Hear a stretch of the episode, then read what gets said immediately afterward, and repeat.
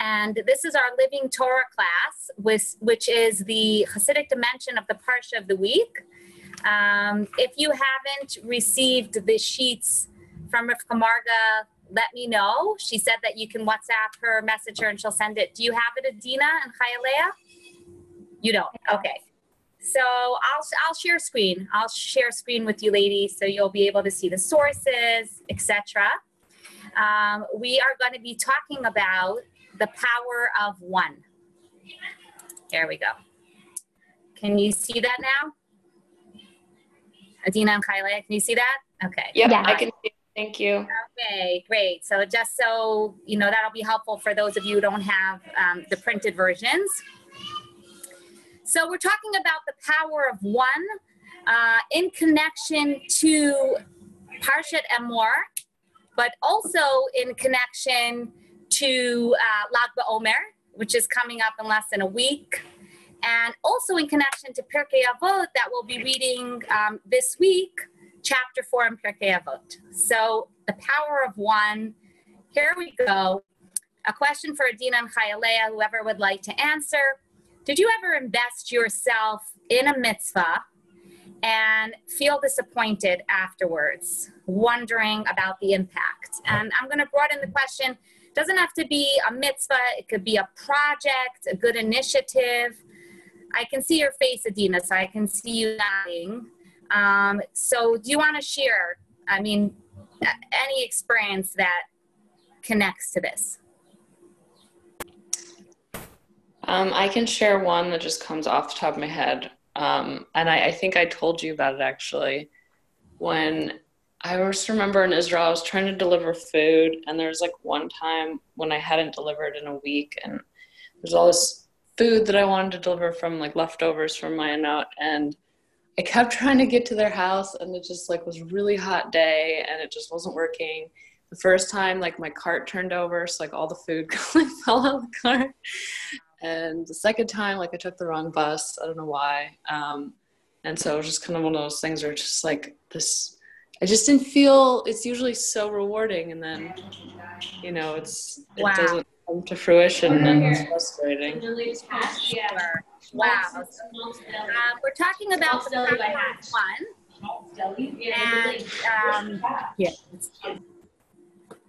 Chayalea just shared with us an experience where we said sometimes you may do a mitzvah or a positive initiative you might even feel disappointed or disillusioned after. That could happen. Kylie shared about delivering food to the needy and the cart falling over and the mess and the dirt and you know the letdown you're trying to do something good and it kind of like smashing in your face okay? Great example. Um, sometimes it can even be um, emotionally disappointing right? I mean besides like this was more i think highly like a physical example of things messing up. But you know, woman in uh, in our group in, in Baka shared how she gave up her place on the train uh, for an older woman. The woman is not young herself, but she gave it for a more elderly woman, and then the woman ended up yelling at her that she was standing too close to her. You know, we're talking about um, recently with all the social distancing. So you do a mitzvah when someone yells at you, you know? So this can happen in different shapes or forms. Um, Adina, do you want to share something? Or Sarah, we're talking about trying to do a mitzvah, trying to do something good and having a letdown after. Yeah? You want to share? Sure. Um, okay. Okay, so earlier this week, uh, I'm in this WhatsApp group, um, for like Rehavia offering and asking for help. And there was a single mom who asked if somebody could watch her kids because she's just like really struggling. So I offered to watch her kids at the park. Um, and I took her kids to the park and um, I took them there for four, like it was only for 40 minutes. And I was like, was this even that helpful? Like, her i had to she, she didn't want her kids playing on the playground so i had to like be really strict with them like you can't touch the playground and they got upset and so it was just like just a difficult situation. They didn't know me, so I was like it's hard not to after that situation kind of like ponder like did i do enough? Was i helpful enough? Like could i have done more? Was it even that helpful at all? Um, so yeah i definitely relate to that. Wow. Okay. Thanks for sharing sarah. And both Kayla and Sarah's example, sometimes when we feel the least good inside, we may actually be doing the greatest of all. So here's a story that happened with Rabbi Gutnick from Australia. He's the shliach, and I'm sorry, of the Rebbe. And the Rebbe came out with one of his 10 Mivtzoyim campaigns. Those of you in Mayanot around Yud Shvat, you might be familiar, right, with the 10 mitzvah campaigns. And one of them is family purity, Tara Mishpacha. So the Rebbe said, um, okay, this might sound um, you know, new and different, but we're going to try to teach women about this mitzvah. So Rabbi Gutnick invests himself like in the best designer. He made beautiful flyers, advertisements in the newspapers. For weeks, he was preparing and like putting together this amazing class. The refreshments were like five star, and the big e- evening arrives. And lo and behold, one woman shows up for this major crash course on Taharat Mishpacha. You can imagine how the rabbi felt, okay? Um, not, not so great inside. And he actually shared with the Rebbe after about his disappointment that although he had tried and invested and prepared, his project had been, he said, unsuccessful because only one woman showed up. And the Rebbe's response is quite profound. And the Rebbe looked at him and said, know, how many mothers did Moses have? How many mothers did Moshe Rabbeinu have? In other words, if you think about that, right?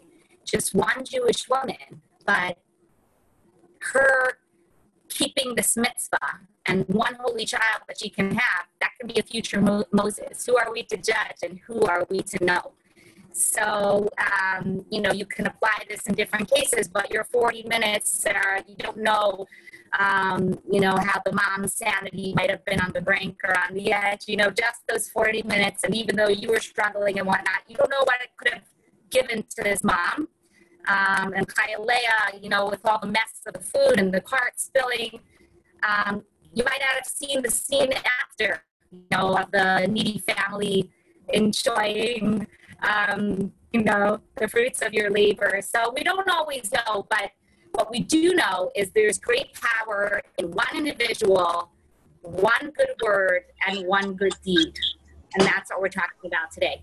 So let's have a reader for the Emor summary. You can see it. I'm sharing my screen with you. Um, Adina, will you read the first paragraph for us from the Emor summary, which is right here? Okay. The Torah section speaks of Emor. Um, the Torah section of Emor speaks beginning with the special laws per- pertaining to the Kohanim, the Kohan Gadol, and the temple service. A Kohan may not become ritually impure through contact with a dead body, save on the occasion of the death of a close relative. A Kohan may not marry a divorced woman, a woman with um, a promiscuous past, and a Kohan Gadol cannot can only marry a virgin. A newborn calf, lamb, or kid must be left with its mother for seven days before being able to able um, for an offering. One may not slaughter an animal and its offering on the same day. Okay, so thank you, Adina. You read the first paragraph. Special laws for Kohanim. Um, this is still, some of them are still relevant today. So it's important to know that. Like a Kohen is still not supposed to go to the cemetery or come in contact with the dead. And it's important as women to know also uh, whom a Kohen can or cannot marry because after teaching in my note, um, well, it's almost 12 and a half years now, um, I, I, have been witness to a couple of, um, you know, major disappointments that just came from a lack of information. So basically, every young woman has to know if she may or may not marry a Kohen, so you don't end up dating someone and getting involved if it's, you know, not politically eligible. I mean, the cases that I know, I mean, it was like an engagement or almost an engagement by the time they found out. Um, you know, if there was a an intimate relationship with a non-Jewish man, uh, for the woman to pass them, that that would um, be one of the scenarios that could eliminate a Kohen. I mean, as you see the other um, examples as well, convert, etc. Okay, so also notice how the Torah is teaching us kindness to animals. You can't slaughter an animal and its offspring on the same day, the mom and its kid. And God is teaching us to be merciful, have feelings, care about animals. It's a mother, it's its young. You don't do that. You have to be kind and compassionate. All right.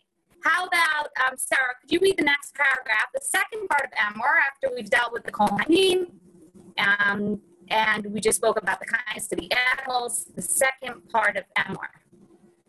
Second part of Emor lists the annual callings of holiness, the festivals of the Jewish calendar weekly Shabbat, the bringing of the Passover offering on the 14th of Nisan, the seven day Passover festival beginning on the 15th of Nisan, the bringing of the Omer offering from the first barley harvest on the second day of Passover, and the commencement on that day of the 49 day counting of the Omer, culminating in the festival of Shavuot and the 50th day, a remembrance of shofar blowing on the first of Tishrei, a solemn fast day on the 10th of Tishrei, the Sukkot festival, during which we are to dwell in huts for seven days and take the four kinds, beginning on the 15th of Tishrei and the immediately following holiday of the eighth day of Sukkot.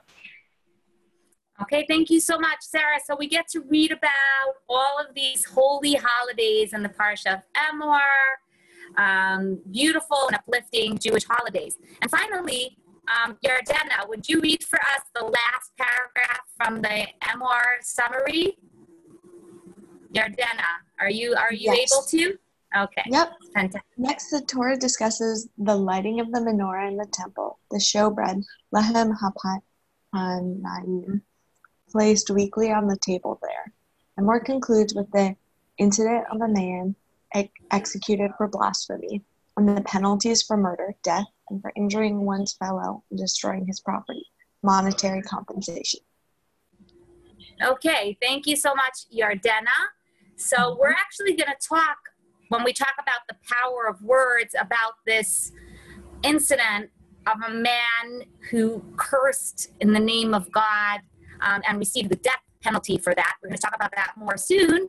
So, as you see, our topic is the power of one individual, one word, and one action. Let's start with the power of just one person. Like we said, said to Rabbi Gutnick, Moses just had one mother. You know, all it takes is one righteous, um, holy mother who can nurture, you know, a Moses, or who could become a Miriam, you know, who could become um, a prophetess and a leader in her own right. So the power of one person, uh, Sfirat HaOmer, Matzah Omer. So let's have uh, a reader for the mitzvah of Sfirat HaOmer, which not, not you know, the Hashgacha pratit is not lost on us here. It always falls out during the weeks that we're actually counting the Omer that we read the mitzvah of Sfirat Omer. So it doesn't work with everything. Like we're reading about the holiday of Sukkot, right? We're reading about Simchat Torah. We're reading about all these holidays as you saw in the summary, and it's not that time of the festival, festival, but Sfirat Omer here it is in our Parsha. Um, let's see who can read for us. Um, I can read. Let's see. Leah? Yeah, yeah, sure. Um, okay, go. So, um, Usferat, oh, I'm just not going to read the Hebrew. Um, and you shall count for yourself from the morrow of the rest day, from the day you bring the Omer as a wave offering, seven weeks, they shall be complete. You shall count until the day after the seventh week, namely the fifteenth day, on which you shall bring a new. Sorry, fifth. Sorry, I'm on a cell phone. Fiftieth. That makes sense. Um, on which you shall bring a new meal offering to the Lord. What is um, Sfirat HaOmer? An Omer is a measure one tenth of an ephah, about five pounds, and um, and on the second day of Pesach they will bring an omer of the new crop of barley, and only afterward would um, the new grain of the year be permissible to eat. For the day of the offering of the omer, we are commanded to count 49 days and the 50th day in Shavuot. Okay, um, beautiful. Um, so, yeah, Chayalea, thank you so much. So, Usfartim Lachem, we're supposed to count day after Shabbat. is explained as a day after Passover, a second day of Pesach. And I just want to explain there's like a technical and a deeper level of this Sfirat Omer. So the technical part is was actually a sacrifice that was from barley and it was an omer, which is an, a measurement. It's about five pounds.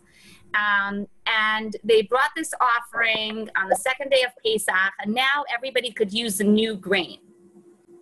That still applies. Um, nowadays, you might see a few keys or cake that says it's clean from Isser Chadash. You don't have to worry. Um, it's it's it's uh, eligible to use the new grain. Okay, but on a deeper level, let's see what Rabbeinu Nissim has to teach us.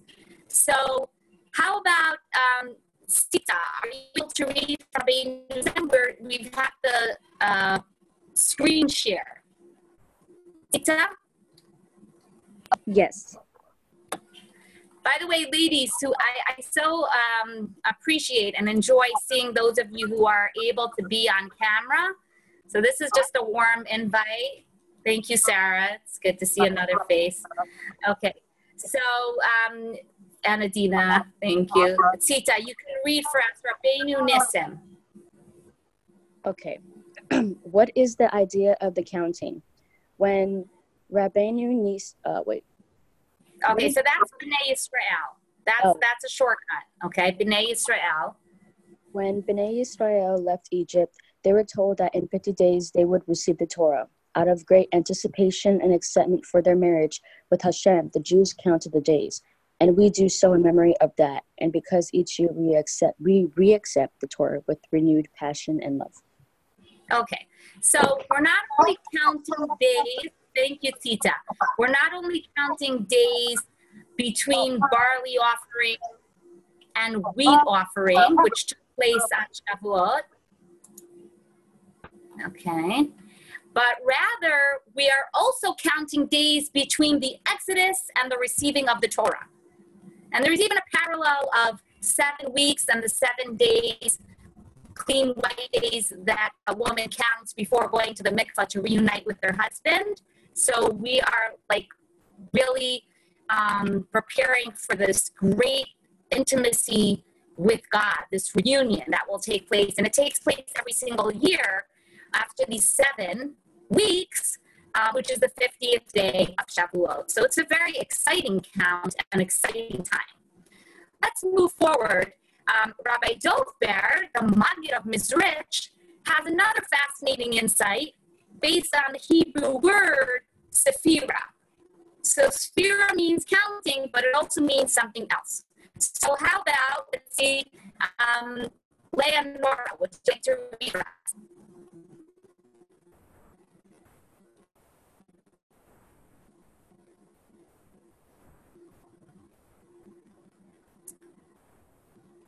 So, okay, let's try um, Sarah, can you read for us? Hear Rabbi me? Dovber? Yeah, yeah. Okay.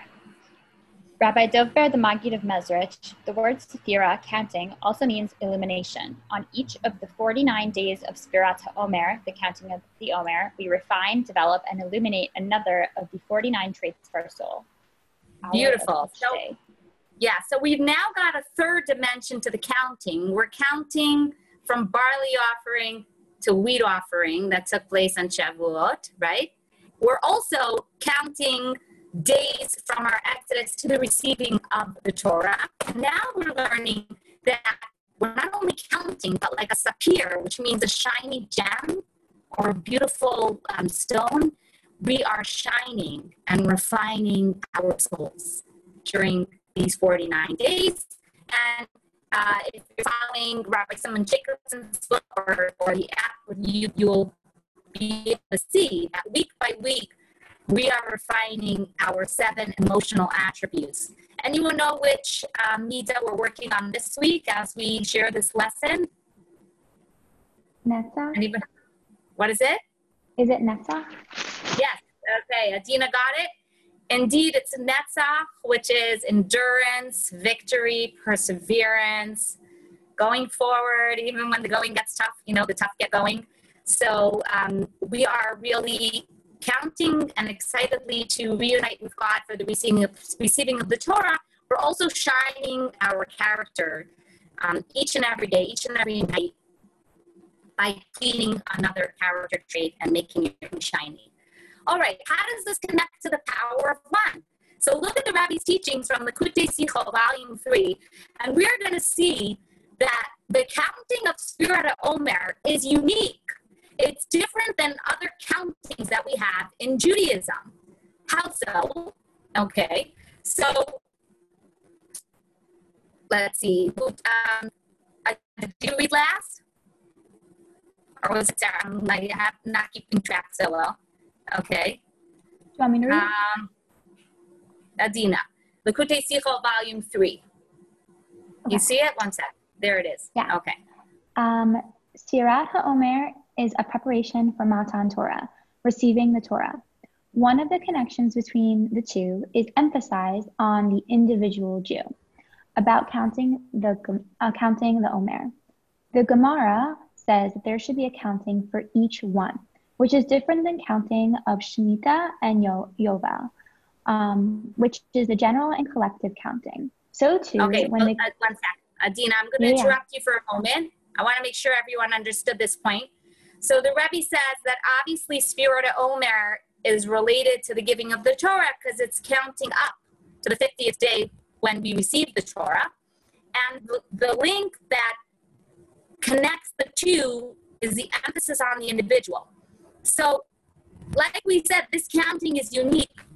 In the Jewish law, we have Shemitah year. That's every seven years, right? You have to let the land rest. You have the Yovel, which is the 50th year. These countings are absolute and apply collectively and equally. Everybody's the same counting.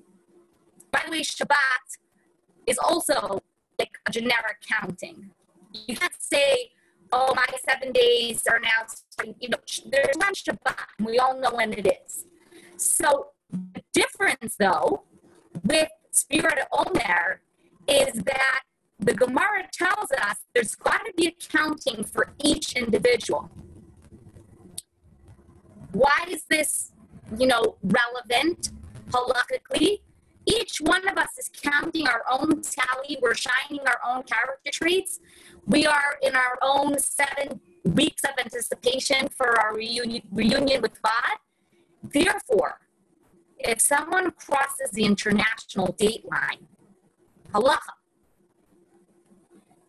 this individual will can end up celebrating Shavuot not on the 6th of Sivan, which is the general 50th day, but if you cross, you're basically messing with time when you cross the international date line. You could end up instead of on the 6th, you're going to be on the 5th of uh, Sivan will be your 50th day, and you halachically legit have a holiday and you celebrate your Shavuot either before or after without saying Matan Torah. You don't call it the uh, giving up, you just omit those words from the prayer because Man Matan Torah is actually associated with specifically the sixth of Sivan. But in every other way, you would halachically be observing Shavuot, the holiday of Shavuot, because you finished your individual counting. Probably not a good idea to cross the international date line um, during these days. It can get a little awkward. Okay, so everybody it's an individual counting. Each one of us, it's not, not just the Jewish people are counting 50 days. So I missed whatever, like, I'm not good at counting, but like it's happening. I know there's this uh, Jewish counting happening. It's actually a one on one, like a real individual thing um, that, that affects you and could even affect when you would observe Shavuot. Now, Sarah, would you continue from so too with the giving of the Torah? You're going to see this individuality. So, too, like in the middle of the paragraph. so too with the giving of the Torah, the Ten Commandments begin, I am Hashem your God. In singular form, God gives the Torah to each one of us individually. He instructs each one of us personally to learn and fulfill the 613 commandments and gives us the strength to succeed. Halachic Okay. practicality. Do you want me to read this too? Um, that's basically what I shared about crossing the international date line. But about the Ten Commandments, right? It opens up Anochi Hashem Elokecha. I am Hashem. Elokecha is singular. Anyone know how you say your God in plural? If you were speaking to a group of people, how would you say that? You wouldn't say Elokecha. Yes, Sarah, beautiful. You would say Anochi Hashem, not you. I mean, it's God. God would say Anochi Hashem Elokechem. He's talking to like few million people, right? 600,000 men tracked out at the giving of the Torah. So why is he saying, I am your singular God? So the Rebbe is teaching us here on the Likutei Sichot because he is your personal singular God. It's not just this like collective relationship that we have as a Jewish people. We are also united as a group but both Sfirat Omer and Shavuot, the giving of the Torah, emphasize that there's something very individual. God is a God for you, for the one and only you. He wants you. He wants a deep relationship with you. Um, and He's giving you the power and strength to now follow the Torah anew when you reach Shavuot every single year.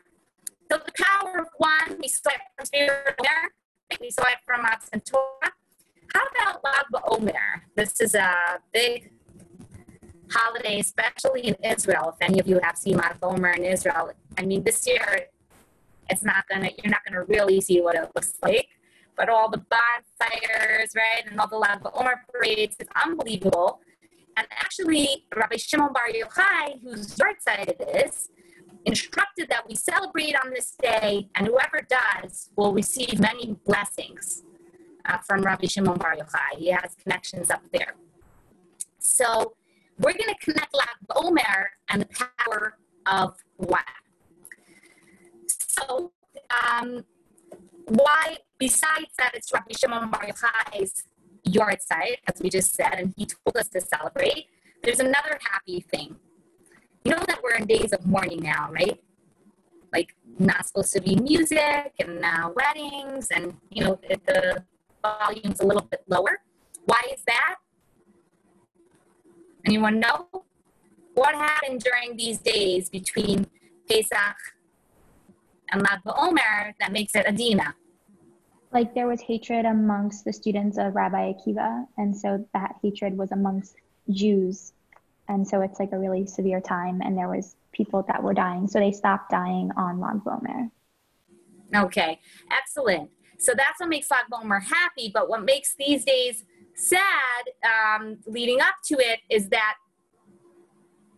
actually 24,000 students of Rabbi Akiva passed away, the terrible plague. And the Talmud tells us exactly as Adina said,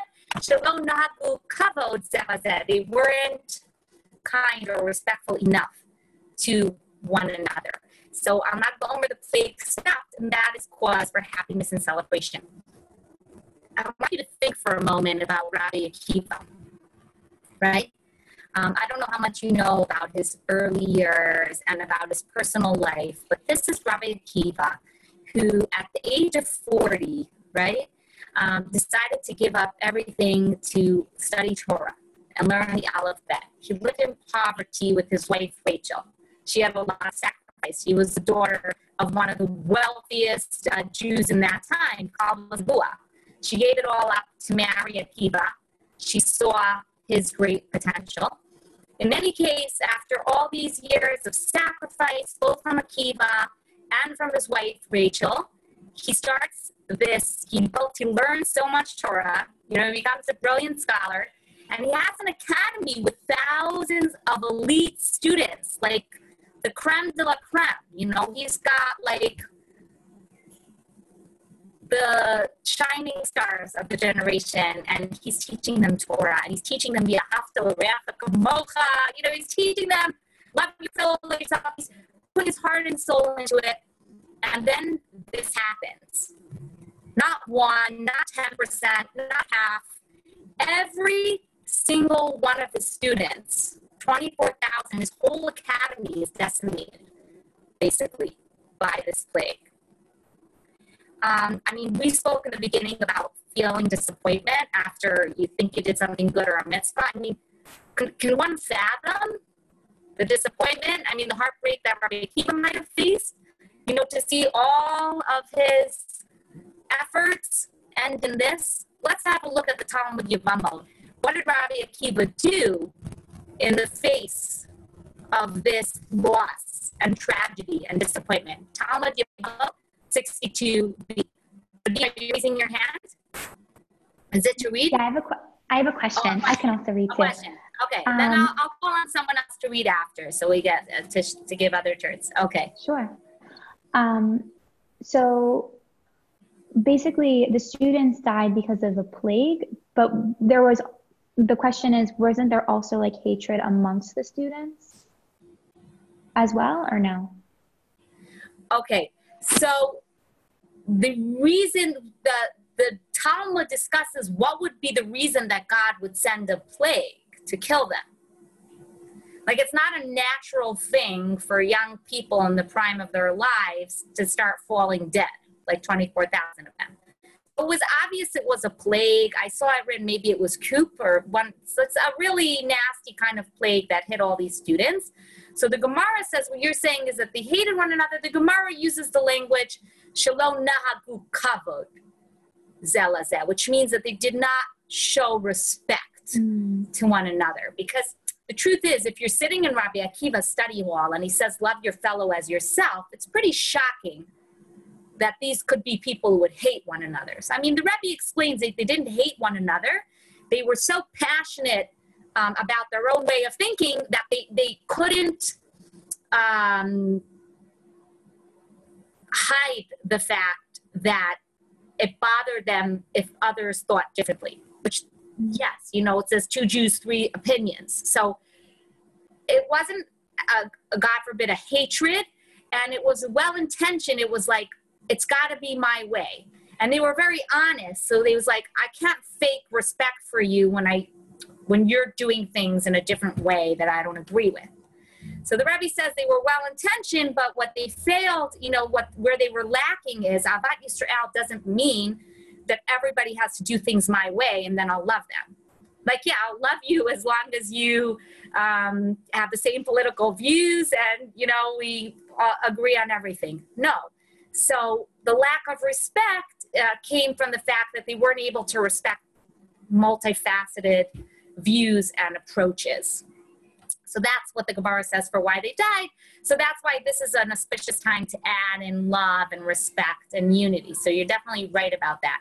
Talmud Yevamo 62b. Um, Chaya is Chaya. I see Chaya with us. Are you able to um, read from the Talmud Yevamo? Yay! Okay. Now I know Sorry. Chaya is. Okay. At, at It which was- part? We're looking at the Talmud Yevamot. It's the second Okay. paragraph on the screen, 62b. Cool. Um, it was said that Rabbi Akiva had 12,000 pairs of disciples from uh, G- Gabbatha to Antipartit, Pat- Patris. All of them died at the same time because they did not treat each other with respect. The world remained desolate of Torah until Rabbi Akiva came to our rabbis in the south and taught them Torah. These were Rabbi Meir, Rabbi Yehuda, and Rabbi Yossi, Rabbi Shimon, Rabbi Elazar ben Shemu- Shemua, and it was they who revived the Torah at the time. Beautiful. Thank you so much, Chaya. So, what did Rabbi Akiva do, right?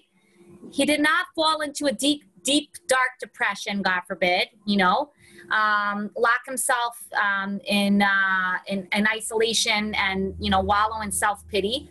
But what did he do? He picked himself up, he lost everything. He goes to the South and he's like, I'm going to teach new students Torah. And guess what? Just one, the power of one each of the five students, he lost 24,000. But wow, look at the five in his second wind, you know, that he now invested himself in. These five, it says, became the masters of the whole oral Torah. To the point where, look what the Talmud Sanhedrin tells us in 86a. Look what the Talmud Sanhedrin says. This is like pretty huge. This is a really big deal. Um, how about Yardena? Do you want to read from the Talmud Sanhedrin? Do you see it? Yes. Um, the name of the Parsha? So whenever whenever we encounter, could you see the screen on the screen? Whenever, oh, I see where you are. Just a little bit higher. Talmud Sanhedrin 86a. Whenever we encounter an anonymous statement in the Mishnah, Tosefta, Sifra, or Sifri, it is one of Rabbi Akiva's new students recounting a teaching that he heard from Rabbi Akiva. Do you get what's being said here? Like if there's no author, we know it's it's from Rabbi Akiva in the name of one of these five new students. Wow. Right? Just wow. I mean, even if let's say um, you invest yourself, God forbid, you experience a loss. You know, this wasn't actually not a self-imagined or a small disappointment. I mean, it was a huge tragedy and loss. Never give up. This is the week of Netzach. Look at Rabbi Akiva in the week of Netzach, endurance. He persevered, and we have the oral Torah, a huge bulk of it. The credit of it, credit of it goes to Rabbi Akiva and these five new students. So we've just summarized in part one the power of one person, of one individual, right? One woman who shows up to a class, we said. One person counting the 49 days, and it's your individual counting. And you are just one person that God is your God and your God in a personal Elokecha. And Look at Lag BaOmer, okay? Just one Rabbi Shimon Bar Yochai who authored the whole Zohar, and one Rabbi Akiva. I mean, and five students. But look what each one, just investing in that new generation, even if it's one or it's five, look what that produced. Let's talk about the power of one word, and we're going to see it for the positive and the negative. So, our parsha Emor means speak, like Amarti Lamor, right? Emor is in command form, speak. So what's the command to speak? What could God, you know, what could be the great mitzvah of Emor? You guys should speak. Let's see what the Rabbi teaches us in Likutei Sichot, volume 15. Um, how about Chayaleah? You see it, the lesson from the name? Um, Let's see here. Ah, volume 15. Yes, um, the name of the parsha. Okay, so we're talking about that.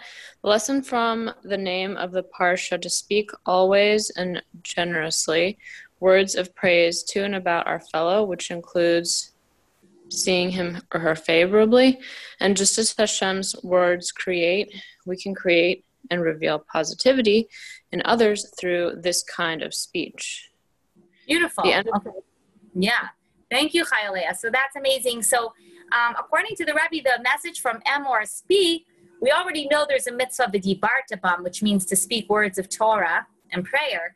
But here we're learning that it's actually a beautiful mitzvah to say nice things to and about others, and especially in a time where we're trying to rectify disrespect and disunity. And just as God created the world through speech, like one kind word, you don't know how you can make someone's day. And you know, you don't even know. Um, people have these crazy stories. You know, uh, a teacher or a mentor who said like one positive thing, and the seeds that that actually planted. So one word, one kind word, Emor, just say it and the Rebbe says, be generous. Don't be skimpy. Like with compliments and empowering words, go for it all the way. The end of the parsha is actually the opposite. We see what happens um, when words are used not in a positive manner. So this is the story about the, the man who um, cursed in the name of God. Obviously, that's negative speech is cursing. But also, we find out that his mother used speech in a less than positive manner. Let's have a look at chapter 24:10. This is from our Parsha Emor. How about Sarah? Could you read now? The son of an Israelite man, uh, sorry, an Israelite woman. I'm not sure if you were asking me to read. My internet was just cutting out. Yeah, if you could Okay. read, that would be great. Chapter 24:10. Now, the son of an Israelite woman. Now the son of an Israelite woman, and he was the son of an Egyptian man, went out among the children of Israel, and they quarreled in the camp, the son of the Israelite woman and an Israelite man. Okay, so great, Sarah. I know sometimes you want to read that in Hebrew as well. Vayikov ben Isha. Sure. Vayikov ben ha'isha ha'yisraelit at Hasham vayikalal vayaviu uh, oto el Moshe v'shem imo shalmit bat divrei mate dan. Okay, beautiful, Sarah. So this son of the Israelite woman pronounces actually the divine name, like the four letter name of God that you're never supposed to say it. And he cursed. He didn't say he he was cursing the name of God. So they brought him to Moses, not knowing what will be the law. This had never happened in Jewish history. And the Torah tells us who was his mom? Shlomit Bat Divri from the tribe of Dan. Okay, so why is Rashi has a comment here? Okay, why do you know who his, his mother's name is? You know why? Why is such an important fact? Look, Rashi has to say. How about Sita? Are you with us? One second. Um, we'll try someone else. Okay. How about um, okay, Chayalea? Do you see the Rashi's mother's name was Shlomit, daughter of Divri? Um, why is her name mentioned? This one? Yes, Uh, you got it. Okay. This teaches us the, pr- the praise of Israel, for scripture publicizes this one, effectively um, telling us that she alone, among all the women of Israel, was involved in an illicit relation, um, albeit unwitting on her part. So this is according to Vi- um, Rab Vayikra Rabbah. What what is that referencing? Yeah, I'm gonna explain. If just Uh, read, if you'll read the last line, yeah, yeah. There's a lot of fill in the blanks. Okay. Nevertheless, Nevertheless, no other Israelite woman had even unwitting illicit relations.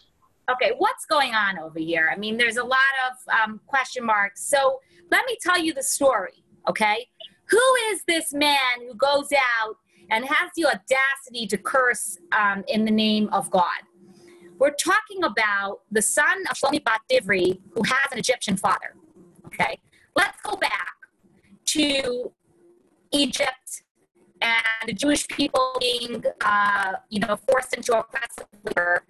And one morning, the taskmaster, an Egyptian, at the home of Shlomit Bat Divri to collect her Jewish husband for work. Now, this was a common scene.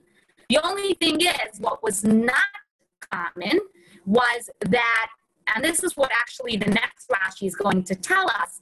Her name describes her personality. Shlomit has the word shalom, hello. So she was a chatterbox. She would say, shalom to you, shalom to you, and she would do this with men, okay?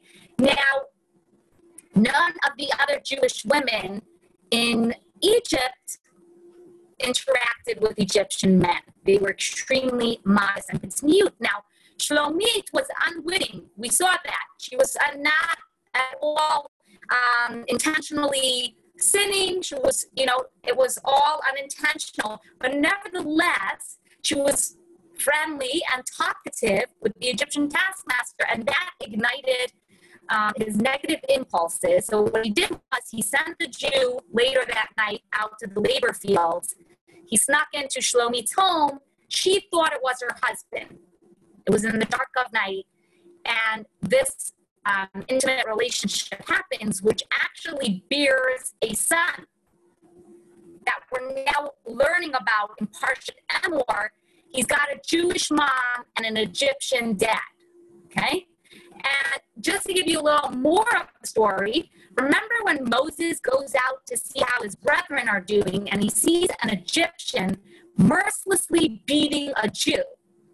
That was the father of this Egyptian boy. He realized that the Jewish man, husband, sensed something was amiss. When he came back home, he realized what had transpired. And the Egyptian, you know, the one who had this relationship, um, I mean, again, he was the one who was taking advantage of Shlomit, who had no idea. He, whether to like keep the Jewish man silenced or, you know, whatever he was doing, he wouldn't stop beating the Jewish man, which the Midrash says eventually caused the Jewish man to die, like Shlomit's Jewish husband.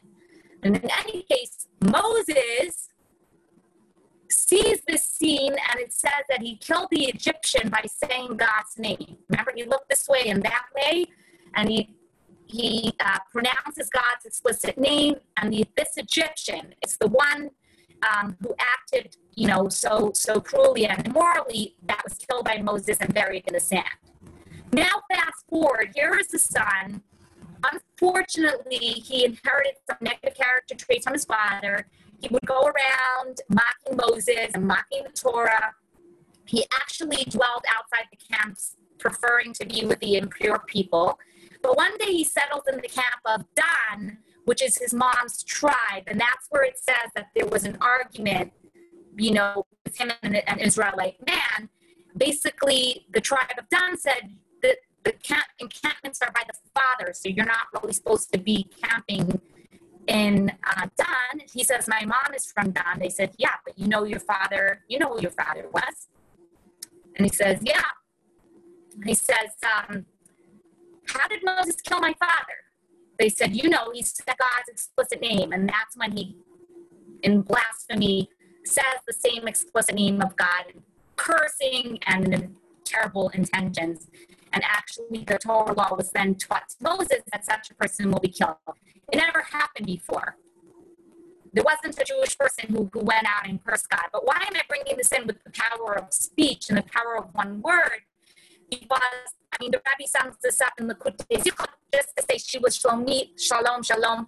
But Dibri, Dibri is also Midiberet. She was talking with everybody, and then she fell into sin inadvertently. So speech can be so positive, so powerful, more give a compliment, you know, give praise, say building words, um, be friendly with the right people.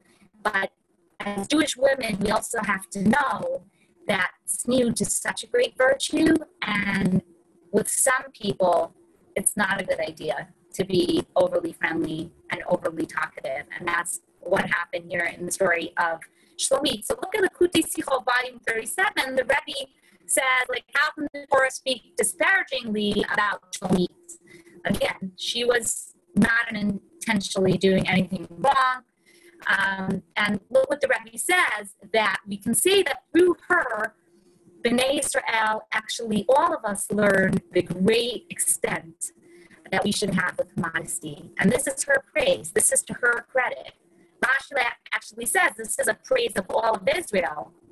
Could you imagine that over hundreds of years of slavery were like no scandalous stories? There wasn't even one Jewish woman who was um, you know, raped or abused or taken advantage of. I mean, say from Shlomit, right? I mean, no one who did it willingly, only one Jewish woman and it happened unwillingly. Wow, wow, wow. Matovu Allah Yaakov, like how great, how amazing the Jewish woman and the Jewish people are. So um, um, the Rebbe explains that because it's this praise of all the Jewish people, that includes Shlomit as well. In other words, we're all a part of all of Klal Yisrael. So if Klal Yisrael is being praised, Shlomit is being praised. And on a deeper level, you see, according to the inner dimension, it says when you do tshuva from love, like when you return to God out of love, it's a beautiful thing that we that we're taught. Then zdonos nasa lo kizachiot. Then it says even sins become transformed into terrorists. That's like a mind-boggling thought the sin can be transformed into a merit.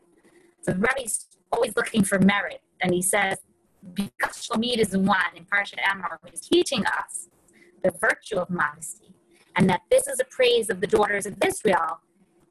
This is like her teshuva from love, we can say that it's actually transforming her own deeds in retrospect to become a virtuous um, so I just thought this was a nice uh, to share and power of a word, positive or negative, channeling our speech in the way. So finally, we're going to conclude with the power of one deed. We spoke the power of one person, the power of a word, power of one deed. This is from Pirkei Avos of this week. Chaya, would you like to read from the Pirkei How do we see the power of one deed? You with us? Okay. Um, Leonora.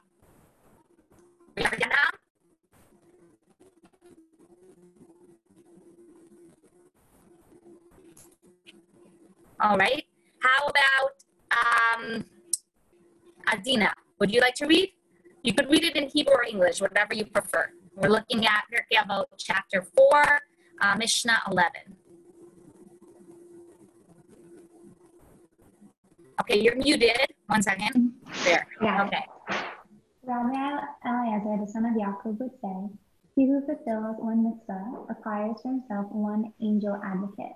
He who commits one transgression acquires against himself one angel accuser.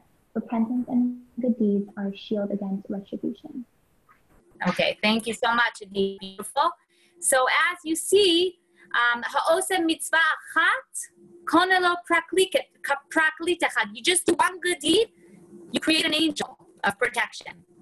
Even if your food falls over the floor, makes you dirty, as Chayalea shared, Sarah, even if, you know, you're blue in the face watching these kids and thinking they're not even having a good time, every one mitzvah creates an angel, which is an advocate for you. And God forbid, uh, uh, sin creates a negative spiritual force or energy. So the one that teaches us this is Rabbi Eliezer ben. He was actually a student of Rabbi Akiva, a great student of his. And the Talmud tells us a fascinating story. Rabbi Eliezer would be the right one to tell us that it creates an angel.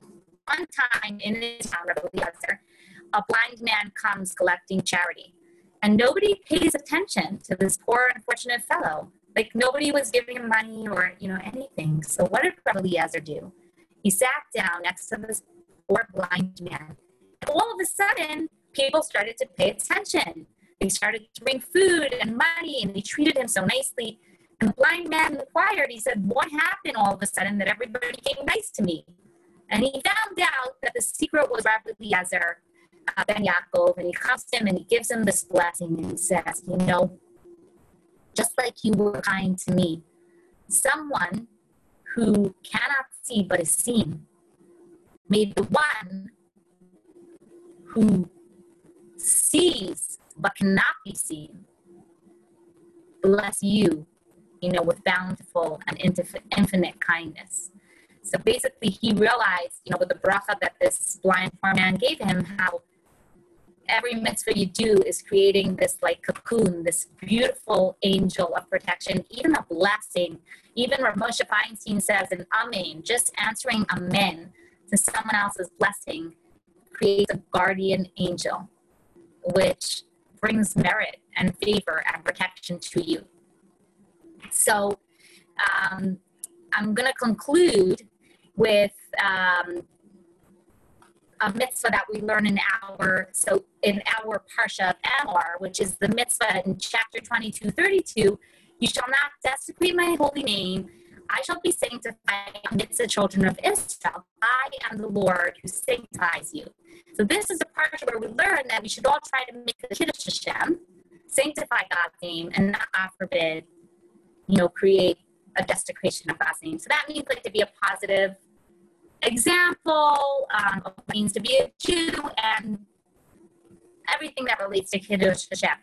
So we just spoke about the power of one good deed from Pirkei Avot. Every good deed said it's an angel. I'm going to go off that in the of making a Kiddush Hashem. And I'm sure if you I heard a Rosh Yeshiva from Mir shared this about Rabbi Benny Wolf, the Chronora. That is the amazing, devoted Chabad Shliach in Hanover, Germany, who recently passed away. You may have heard about him, right? He left behind an amazing wife, Sterni, and eight children. And this Rabbi Meir Sternbach, Rosh Yeshiva of Mir, I heard the quote, I heard him sharing this shared with his students. He said he was blown away.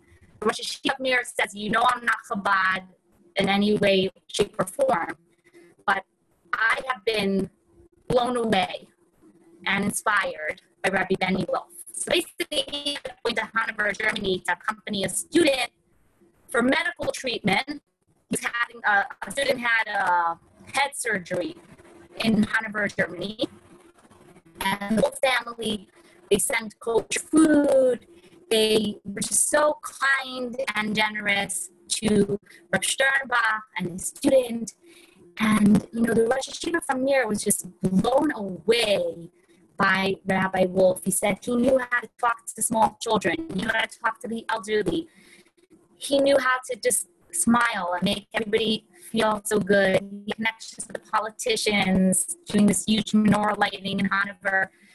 It's so much, but under such difficult conditions. Like he really struggled financially. There was terrible, there is terrible anti-Semitism in Hanover, Germany. And when he was leaving after, I don't know if it was a few weeks or a few months, the Mirrer Rosh Yeshiva says to Rabbi Benny Wolf, he was driving him in his car.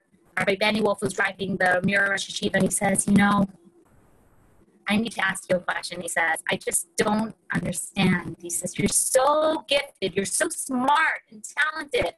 Look how you make connections between people. Look how you know how to teach Torah. You're you have you're you're amazing, you're gifted you could make it big, like whether um, in, in business or whether um, spiritually you could open a yeshiva, you could be so successful.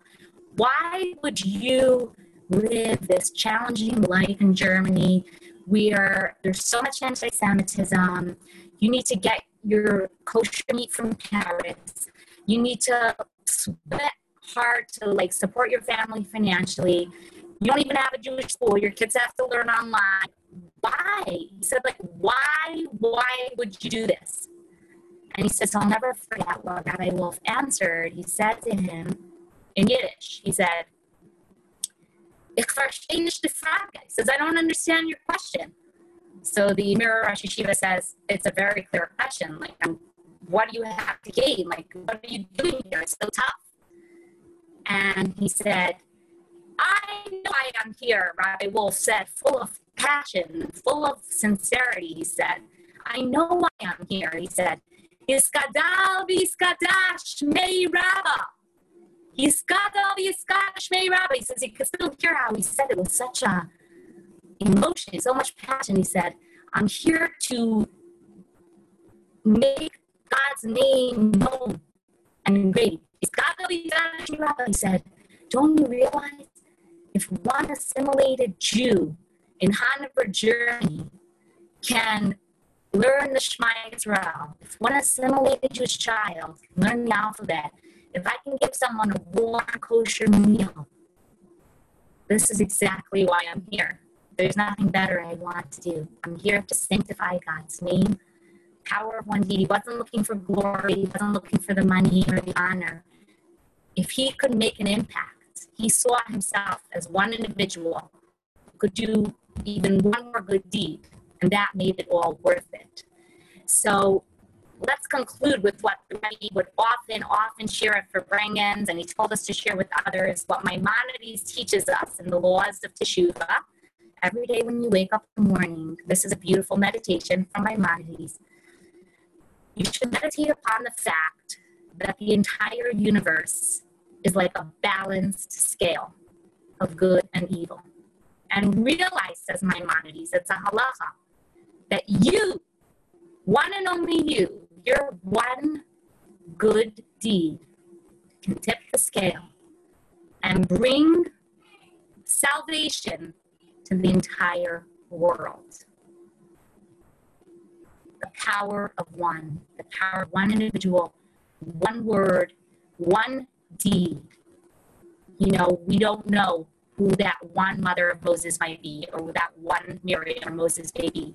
So, L'chaim, that we may all be able to access the amazing potential that we have this week of Emor, Sfirat Omer, Lag Omer, by adding, again, even one mitzvah this week, or one kind word. Hi, Tita. One kind word, one loving word, um, you know, one good deed, one thing. Do it this week and realize the magnitude of how it can actually change you and the entire world. So maybe we merit that indeed um, we should each be able to, you know, utilize this potential and tip the scale to bring Mashiach speedily, speedily now. L'chaim, have a beautiful um, week and a beautiful uh, there. Thank you so much. Thank you. Thank so much, you. You're welcome. So I am going to uh, end the meeting, right?